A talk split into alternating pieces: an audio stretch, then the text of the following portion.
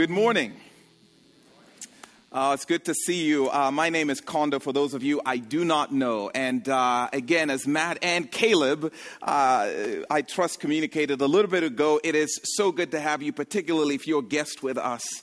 Welcome. So glad that you came to spend some of your morning here with us. Um, listen, we are in the fifth week of a series of messages that we are calling What to Wear. And um, that's just not an allusion to the fact that we want everybody to wear Falcons outfits tonight and cheer for uh, the Falcons. Go Jesus, go Falcons. Um, trust me, that's the wisest course of action if I want peace at work.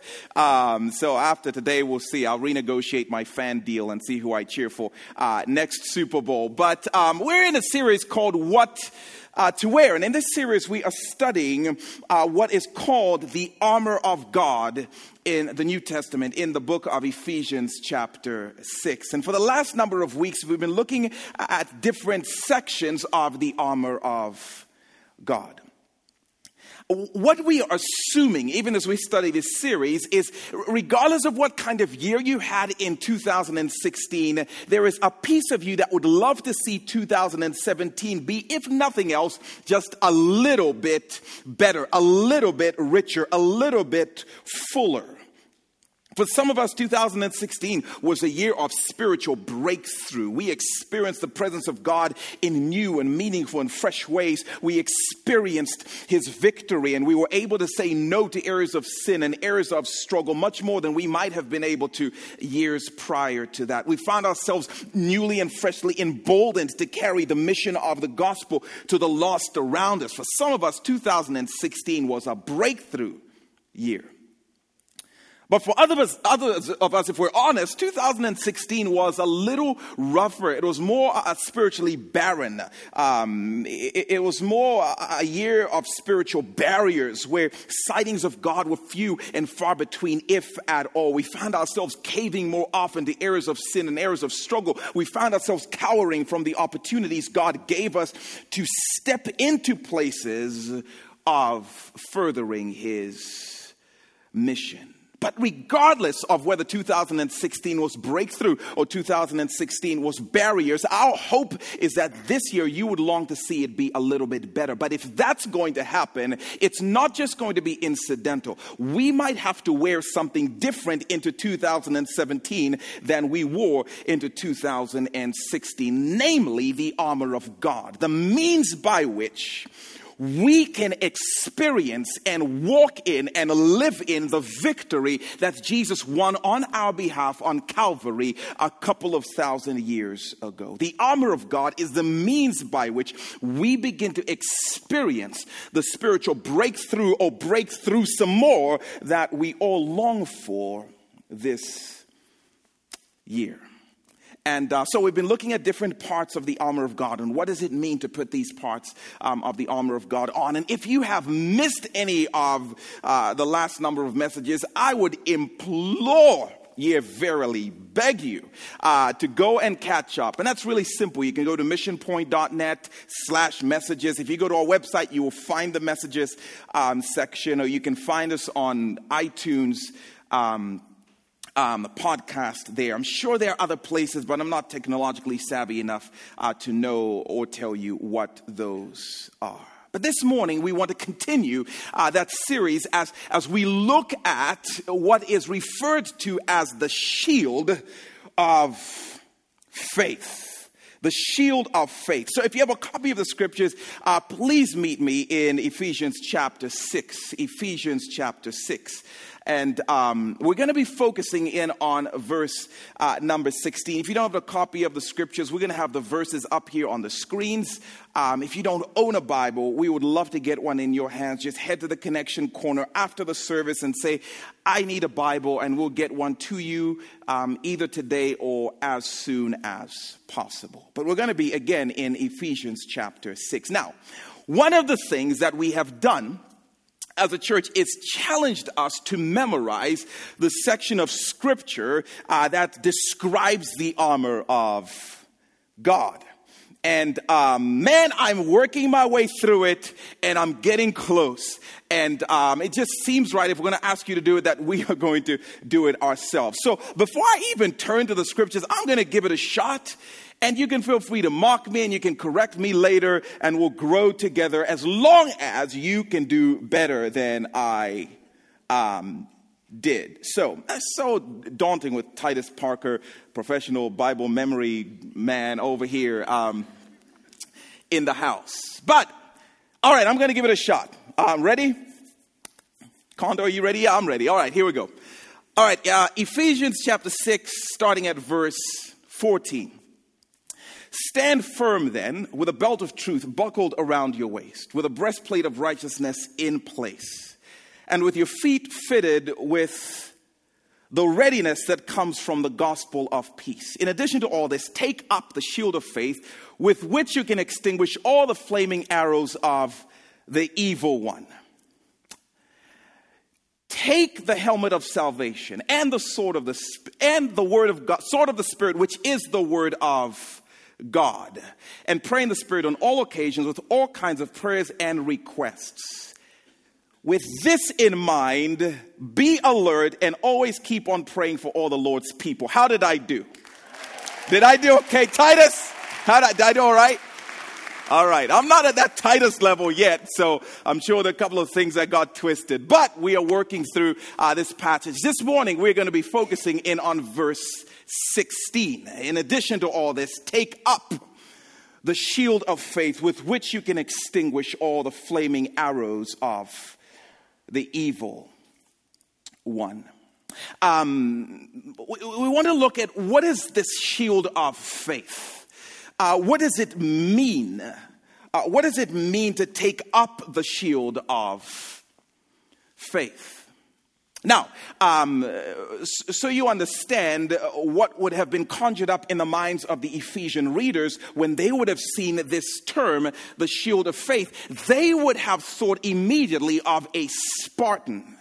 They would have thought immediately of a Roman soldier carrying on the forearm of his weaker side this barrier that would protect him from aerial assault from a distance. Um, and they wouldn't have pictured like a little disc type of thing on his forearm. They would have pictured a door, a massive um, looking thing. In fact, the word that is used for the shield is the word derived from the word that means door, because that's what this thing actually looked like. It was about four feet high, able to cover the majority of the soldier's body if he held it just right. And then, for those of you who are more visual in, in nature, let me try and describe a, a little bit um, of this armor. This armor, in essence, looked like a door. Um, better yet, it, it, looked like a wooden sandwich. Uh, it was these two. Um, uh, laminated wooden pieces that were fused together and covering those two laminated, sandwiched pieces um, of wood that looked like a door, there would have been a, a, sheet of linen or cloth in front of it. And then in front of that layer of cloth would have been a layer of animal hide or some kind of leather. And then at the top and the bottom, this shield would have been fastened with an iron strip to hold this thing together. And this was important because in warfare, in that particular context, uh, there were different units to the army, to uh, the military. Some um, of the military units were kind of the up close and personal, hand to hand combat. They would carry a sword, which, by the way, made the breastplate so significant. But there was another unit. They were like um, an archery unit, and their job was to launch an aerial assault from a distance. The hope of the aerial assault was to somehow get the enemy to start to back up, to start to retreat before they even entered into the fight. Because if arrows are raining down in torrent from above and you see a couple of your buddies go down, it might make you reconsider the wisdom of advancing in this war. Let alone if the enemy started to dip the arrows in fire and put in the tube of the arrow flammable liquid that would ignite on contact. Oh, that would have a way of discouraging you and making you rethink your career choice. And so they would launch from afar with the hope of causing a retreat. Needless to say, any good, any smart, any wise soldier would never consider going onto the battlefield without a shield in his hand. And so when Paul is speaking about the shield of faith, this would have been the picture that would have immediately jumped into the minds of his Ephesian readers. The shield of faith. Now, before we unpack what that means for us and what that means um, for us in this passage, I think it would be good for us to kind of start uh, by just uh, making note of some duh observations. We love to do that around here. Just some very clear insinuations and implications from this verse alone. Things I trust you saw even as you read it. I trust you can see them even as you look up on the screens. But I think these um, implications will help us as we unpack this idea this morning. Here's the first observation from um, Ephesians chapter 6, verse 16. We are under fire. Uh, this is a reality we've hoped to embed into our minds through this series, a truth we cannot afford to miss. And you've heard us say over and over again we are at war. We are caught up in a cosmic battle in which spiritual beings, led by Satan himself, are hell bent on derailing or destroying God's people. Now, again, you may not have woken up this morning and felt like, oh my goodness, I'm in a battle, I'm on a battlefield. We may not constantly be aware of the fact, but it is true nonetheless. What you may have experienced was that sneaky tendency on Sunday mornings for things to get a little bit more intense in the car on the way to church.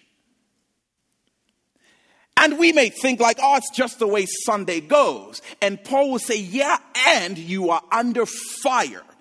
There are spiritual beings constantly participating to try and derail you, especially when you start to inch towards doing anything that God calls you to do. We are under fire.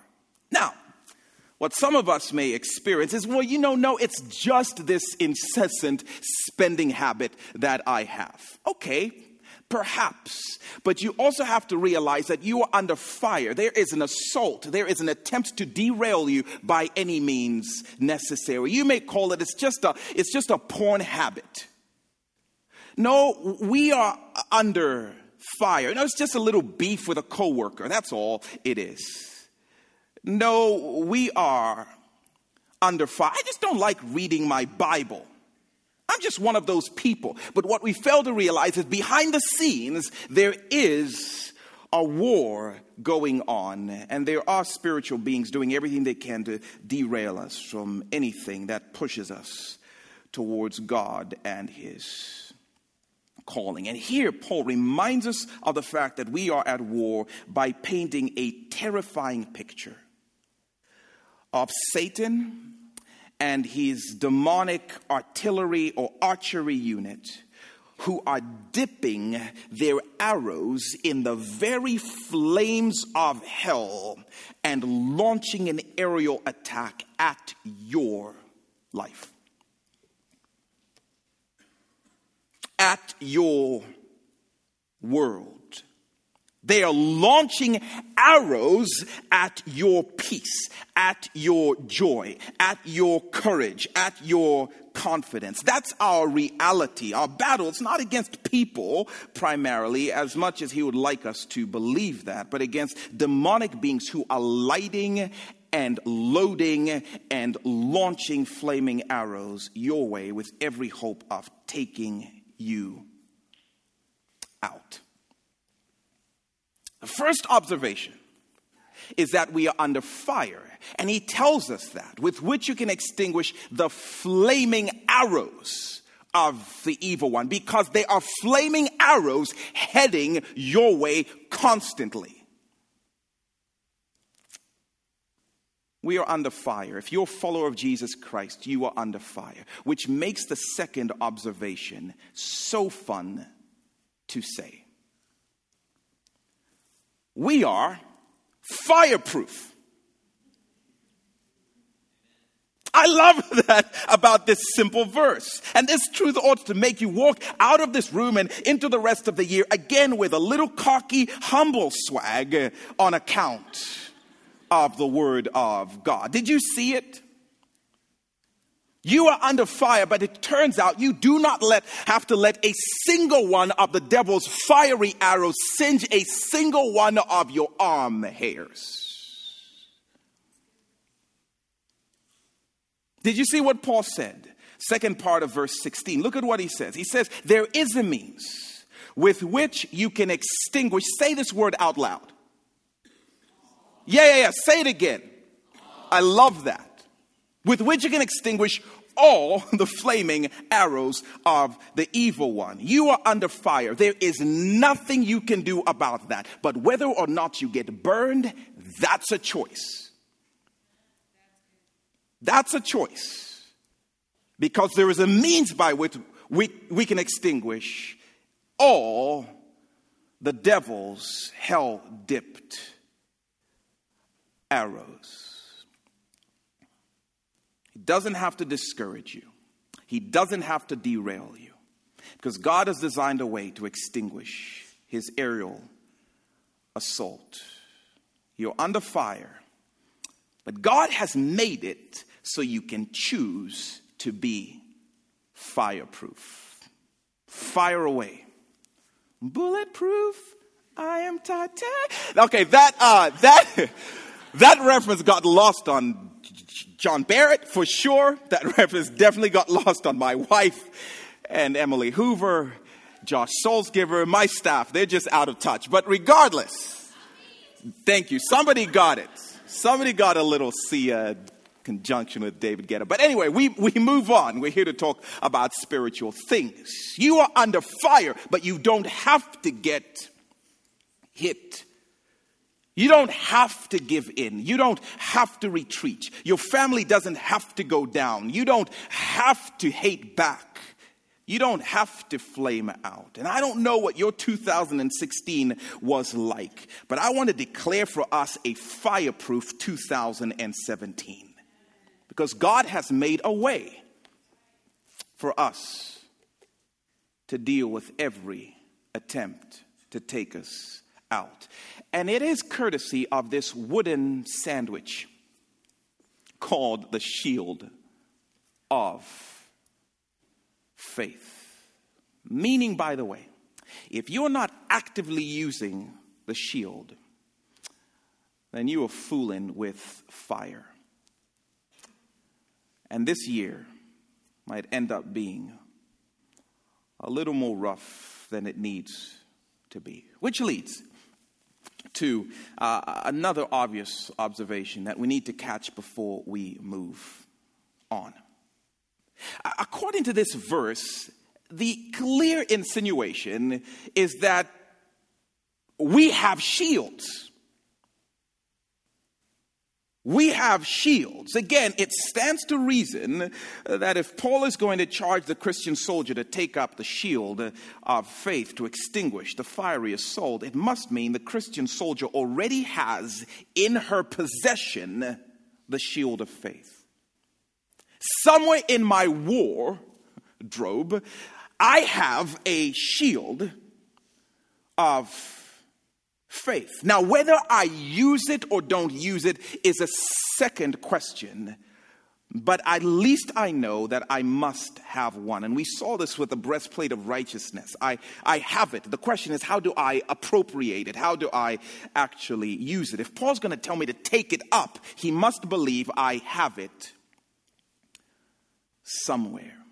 And for some of us, this may be the day when we, for the first time, realize that God has placed in our spiritual arsenal a shield uh, of faith. And we don't have to go out in flames this year like we did last year. And for some of us, we were just never aware of the fact that that is available to us. But what Paul seems more concerned with in this verse is not that we may not realize we have spiritual shields. His concern is more that we are not using the spiritual shields that we have. And so he says, take it up, which again leads to another obvious implication. But again, no harm in being overprepared for the war. So let's state the obvious to err on the side of caution. We have shields, but we have shields dropped. Right? I mean, if Paul has to tell us, take up the shield, it's likely because he knows we are prone to have our shields down. Our natural propensity as soldiers is to actually lay the shield of faith down. The problem is the only way you can do anything to thwart the fiery arrows of the enemy is if you take the shield up. And I don't know if you're like me, but again, for me, this is so important to realize that if I'm being beaten up and taken out, that's actually on me because it's likely that the shield is not on me. That's down. And, and I do, I think for some of us, uh, we don't realize that we have one. That's why it stays down.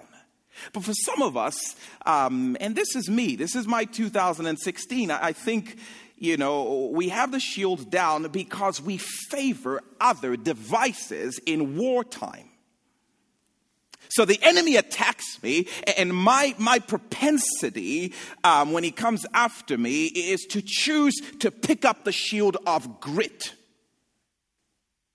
It's to pick up the shield of resolution because I'm going to try harder this year and I'm going to shift some things around and I'm going to make some new rules and I'm really going to will myself and work myself. It doesn't say pick up the shield of work, by the way, it's pick up the shield of faith.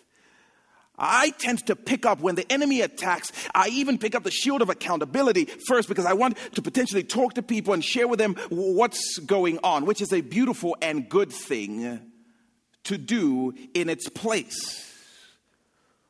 Or the shield of denial or blame or whatever the case might be. Paul knows we are prone to pick up lesser things to deal with temptation and to deal with pressure from the enemy. But only the shield of faith will work. So I don't know what you tried in 2016. But what we want to heavily recommend is picking up the shield of faith to deal with the enemy's aerial assault.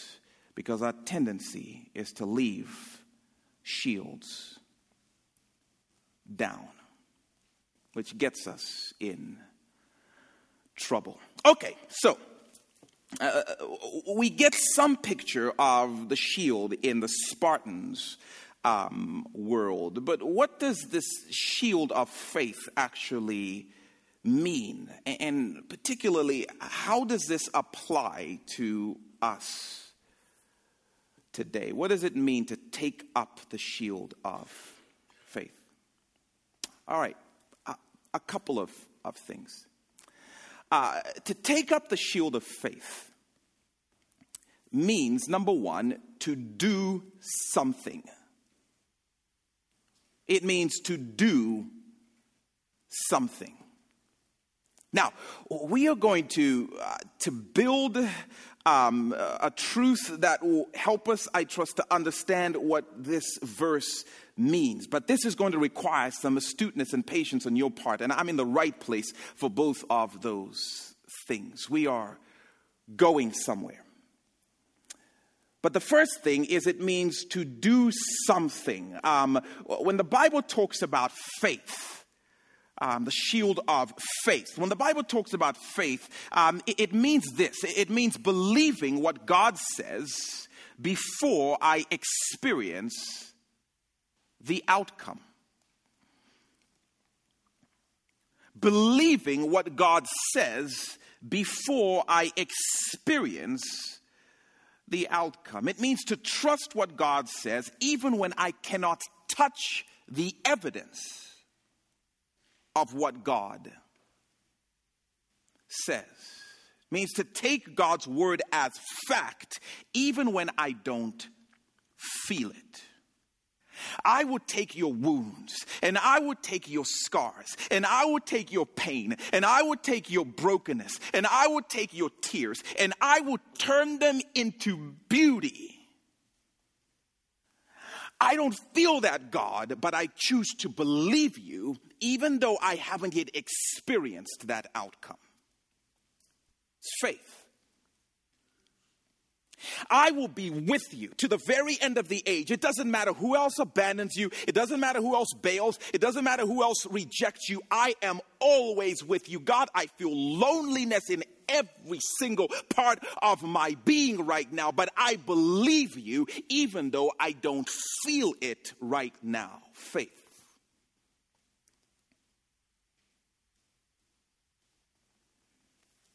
But the definition of faith biblically. And the definition of faith in this verse goes further than that.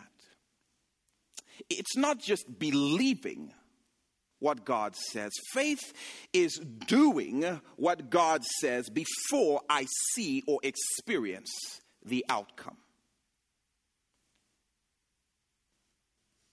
Doing what God says before I experience the outcome. It's acting in accordance with God's word, even when it seems senseless, even when it feels crazy. Faith is proving that I believe what God says by doing what He asks, even when it's crazy and risky on all human account. Faith in this verse and in the Bible is more than just agreeing with God. It's more than just believing God. It's doing something about what I say I believe. It's doing something about what God says to me, even when I don't see good reason to lean into it. This is huge.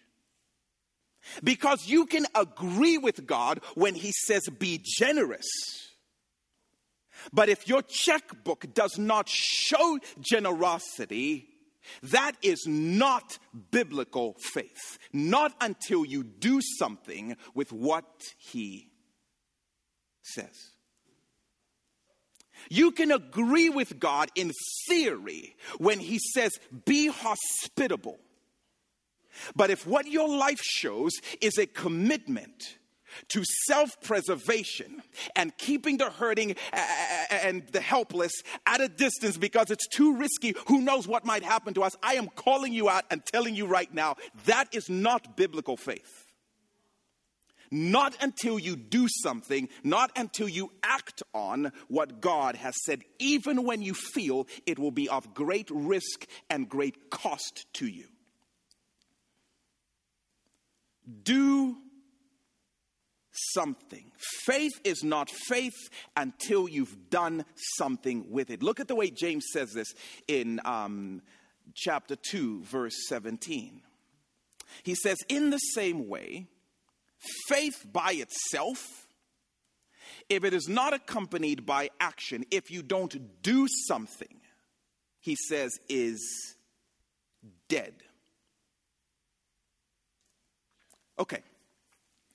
When Paul says, take up the shield of faith, he is saying this means taking God's word off the ground of talk and theory and agreeing with him and do something with it. It is taking the word of God to action out of the realm of conversation. Because the church claims, boy, and the church talks, but will the church act on what it claims to believe? Because here's the thing James says even the demons believe. Even the demons have theological conversations, which means even the demons agree with God. But at the end of the day, that agreement lies on the floor useless because they do not act on what they claim to believe. Do something. If you're not doing what God says, you may have a shield but it is useless. It is of no benefit on the battlefield to you. It is lying on the ground, and you are taking fire.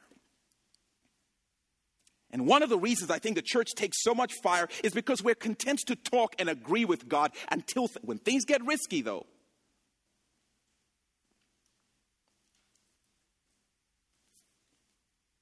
It's to act in accordance with God's truth, especially when it makes the least sense to your sensibilities and your need for security and um, obsession and control and predictability and comfort. Taking up the shield of faith means doing something with what God says. It's the declaration that I will not just put on the belt of truth, I will do what truth requires of me. Otherwise, we have a very impotent but very theologically astute church. But I think the shield of faith goes even a little bit further in this verse. Because I don't know that Paul is just saying, do something. I wonder if he's not talking about something pretty specific. Taking up the shield of faith means moving from just talking and saying, I believe, into action. But I think Paul is speaking about a very particular course of action. And I wonder if Paul, in this verse, doesn't have the mission of Jesus in his mind. I mean, because it's addressed the breastplate of righteousness, which is much more about the morality of Jesus. But he switched something in the last verse, and I wonder if he's now not talking about the mission of Jesus. Christ. I wonder if he doesn't have in mind Jesus' marching orders to the church. Go and make disciples of all nations. Take the gospel to those who are dying apart from it. Take hope to the hopeless. Take light to the darkness. Help the hurting. Be a voice for the vulnerable. I wonder if Paul isn't thinking about the gospel mission of not just sharing, but showing the love of Jesus. And let me tell you why I think that, and we'll try and wrap this all together. But I think Paul has some mission undertones. I think the action he wants us to take is the very mission oriented action. And here are a number of reasons I think there's some mission undertones. Number one is because of Paul's obsession. Because of Paul's obsession. Um, what Paul was most concerned about was seeing the message of Jesus' free forgiveness offered to all, especially in his world, the Gentiles, the outsiders. Uh, look at what it says in Acts chapter 20, verse 24. Paul says, however, he says, I consider my life worth nothing. What have I even done? My only aim is to finish the race and to complete the task, to do the thing, the something the Lord Jesus has given me. What thing?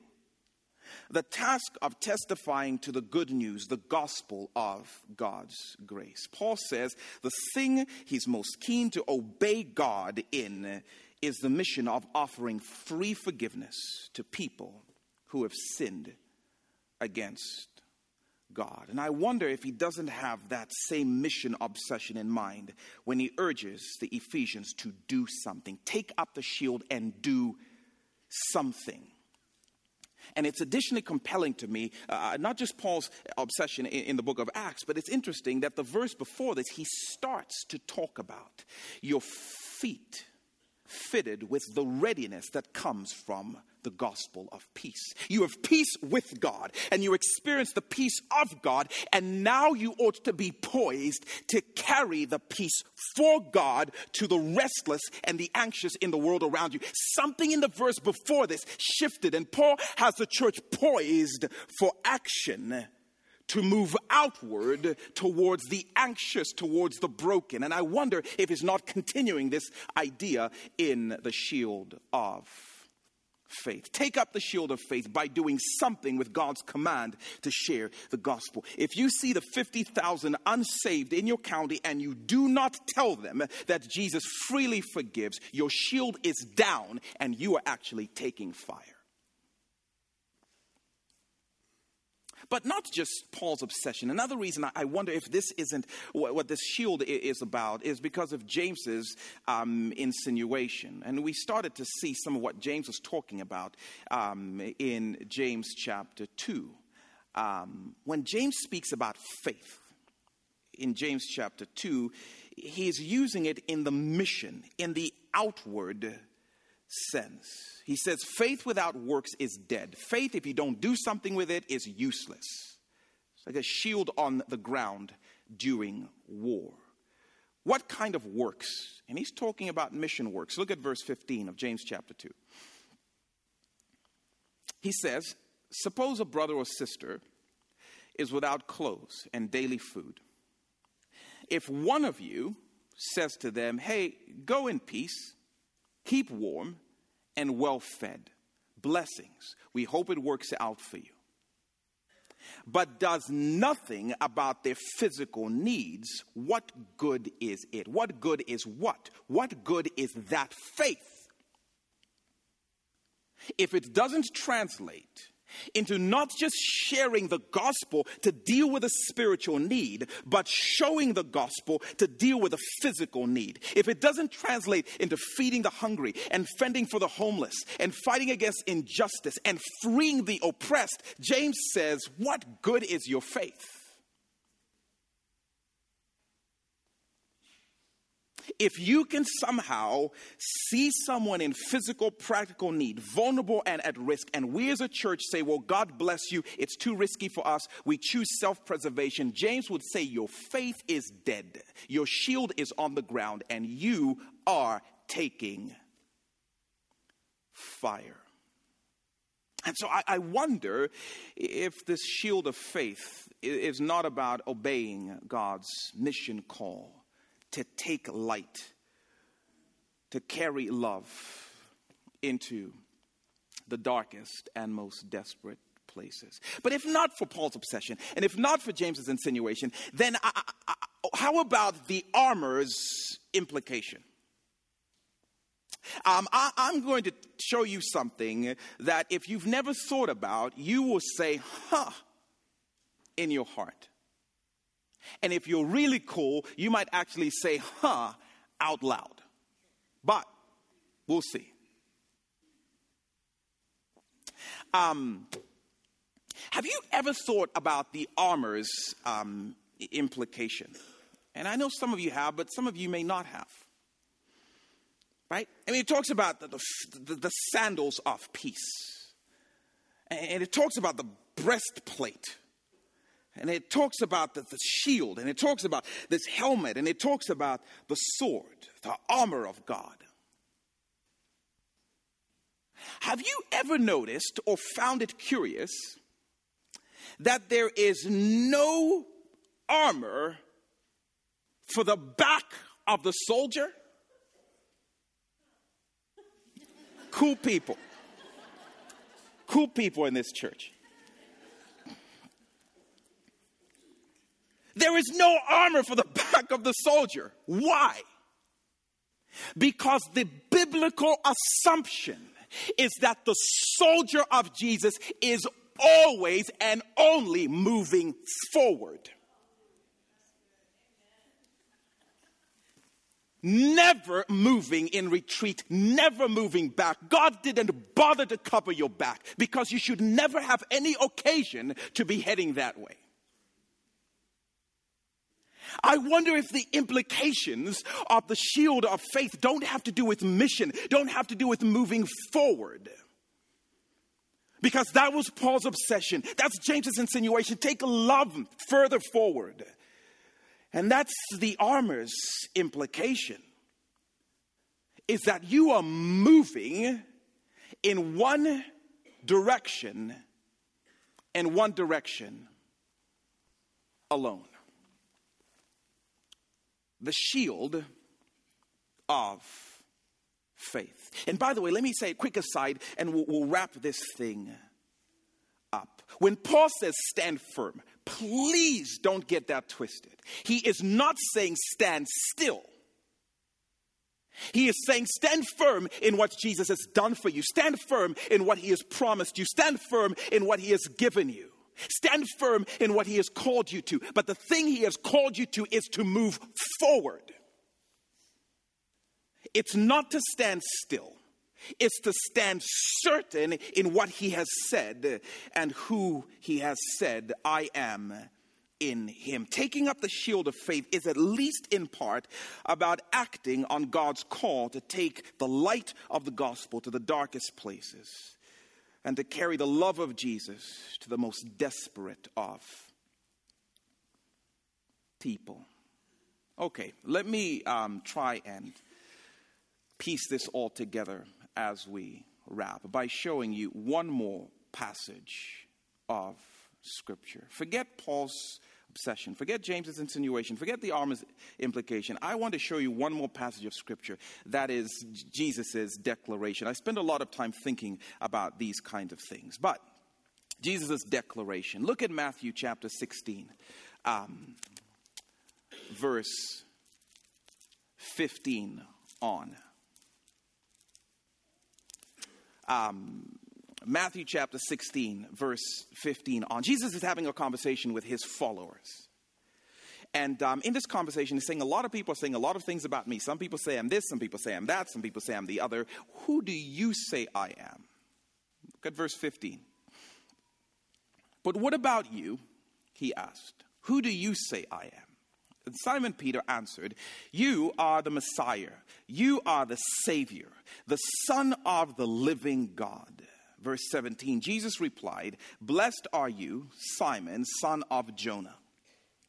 For this was not revealed to you by flesh and blood, but by the Father in heaven. This was a divine revelation. Verse 18, and I tell you that you are Peter, and on this rock, which rock? The declaration that Jesus is the Savior and He is the Son of the living God. On that truth, on that declaration, I will build my church. And then Jesus says this, and the gates of Hades will not overcome it. The gates of Hades will not overcome the church. There it is. This is huge. Jesus's declaration. He says the gates of hell will not overcome the church. Hmm. Now, in, in war times, um, the gates um, uh, uh existed to keep the enemy out. Woo! Jesus says, I will build my church, and the gates of hell will not be strong enough to do what? To keep the church out. The gates of hell will not be strong enough to hold off this forward, faith moving organism called the church. This is so good. Jesus flips the script on the whole spiritual warfare conversation because for far too long we've thought of spiritual warfare as hell attacking us. Jesus says, declaration. Spiritual warfare is about the church attacking the gates of hell. You are on the move. You are going forward.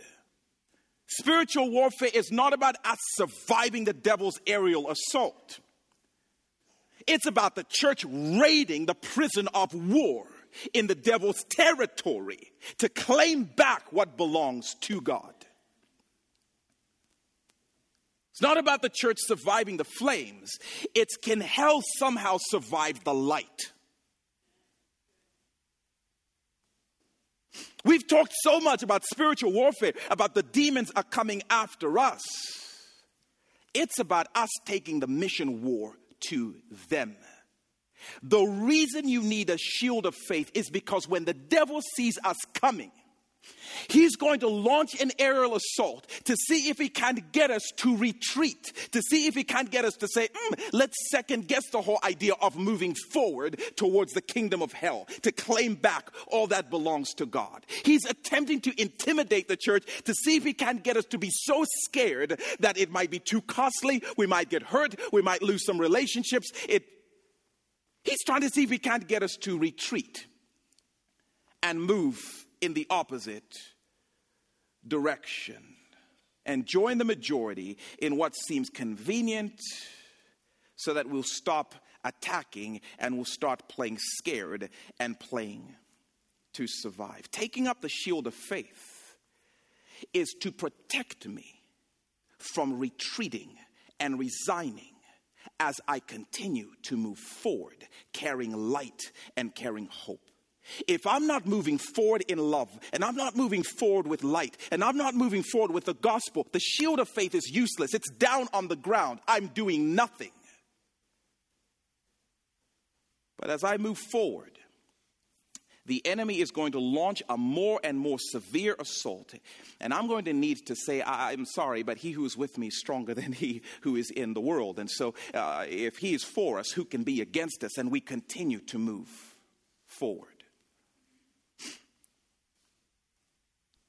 Taking up the shield of faith means obeying God's command and call to go into fiery and dangerous places to take His hope. And if we're going to do that without flaming out, if we're going to do that without becoming a scared church, if we're going to do that without venturing towards survival, we're going to need to pick up a shield, say yes to God's mission, believe his promises are true, and that the gates of hell cannot endure the forward movement of the church and we will refuse to retreat. It is so concerning to me that for some reason or another we have believed that the battle cry of the church is survive. When was the battle cry of the church ever survive? The battle cry of the church has always been charge. The battle cry of the church has always been there 50,000 people in this county going to hell apart from the gospel that we carry. Charge. The battle cry has always been that there are kids who are unnamed and unclaimed and they're vulnerable in our world. To charge to help undo the work of the enemy. And if you're not on the offense, you are not using faith, you are not picking up your shield. And you are taking fire. It's interesting, we think of the shield as defense, defense, defense, defense. No, it's an offensive weapon with which I protect from retreat as I move forward. If you are sitting still, you are taking fire. In fact, if you're sitting still, it is evidence that you have taken enough fire that you've decided it's not worth it to move forward. But the shield is for the forward moving church who is saying, We want to carry the gospel of peace. We want to be wagers of peace in our world. It is maddening to me that the church has become convinced we are on the defense. We are called to survive. Jesus was never on the defense. And if he's with us, no hell can stand against us. So we are at war, but the war has already been won. Now it's our job to go and claim what God has won. And now it's our job to go and declare the message that frees the prisoner. And the shield of faith will ensure that we do not retreat, we do not start to cower, we do not turn our chant into survive, but we continue to proceed? Are you on the offense? Are you carrying light? Are you doing something with what you say you believe God has called you to? Because as we move forward, take up the shield, and the enemy will not be able to cause the church to retreat. So, Father, we do pray that you would do something so compelling in us. Uh, that, Lord, you would uh, convince us that you have given us everything we need. Lord, you have given us everything for life and godliness. You have given us everything we need to win 2017 because you've already won the war. You have given us everything we need to ambush the enemy's territory with your light, with your love, with your gospel. And Lord, even as the arrows come more intensely, the doubt that says we're, we're not good enough, the fear that says it would cost us, whatever it might be, that we would not cower, that daily we would take up the shield of faith and declare God has called us to move forward in the gospel, and we intend to do that. And may our offense be the thing that actually ends up, in some ways, protecting us. I do pray, Lord, for anyone in this church who has claimed things about you that they are not acting on. I pray, Lord, that anyone who is saying that you've called us to the gospel, but we're not actually doing it. Anyone, Lord, who says that you've called us to love the hurting and the broken, but we are choosing self preservation. I pray that you would do something so profound in us that your church would rise and would charge the gates of hell for the sake of Jesus Christ. It's in His name that we pray. And all God's people said, Amen.